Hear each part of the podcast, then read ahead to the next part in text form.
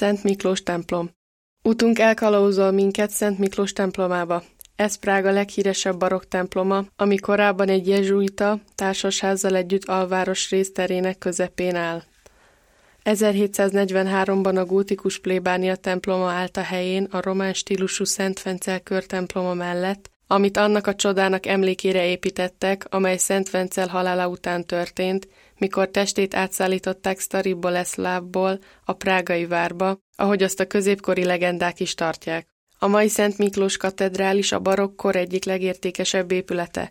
Mondhatni három generációnyi nagy tehetségű barokk építész vett részt a munkában, ami körülbelül száz évig tartott.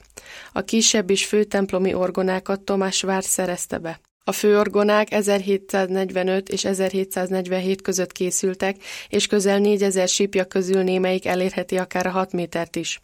A világhíres Mozart is játszott ezeken az orgonákon prágai tartózkodása alatt.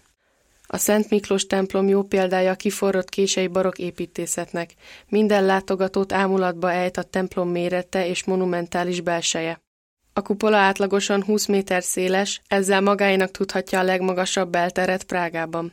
Egy érdekes attrakció a szomszédos karcsú torony, a harangtorony és egy óriási kupola. Mindkettő egyforma magas, 79 méter egész pontosan. A harangtorony építése a város templomáival ellentétben a rokokú szaggatásos stílusában fejeződött be. A templom teljes alapja alá egy hatalmas kripta épült íves boltozatokkal. A homlokzatot magát a Kolovrati Franz Lipstein épületén található legnagyobb védőszent jelképe díszíti, és a nyugat templomi atyák kőszobrai a legtisztább példái a római baroknak Prágában. Három hatalmas bejáratot egészítenek ki a félköréves lépcsőfeljárók. A művárvány golyók az oszlopokon és a szegélyeken az Ébenbergi Ján Hannovogle Stukkó művész nevéhez fűződnek. A kupola alatt található négy egyházi múlt tanítójának szobra, ahogy a rézzel bevont Szent Miklós szobra is a főoltáron, rengeteg más oltárszoborral együtt. A kupolát Frantiszek Xaver Palkó freskója díszíti.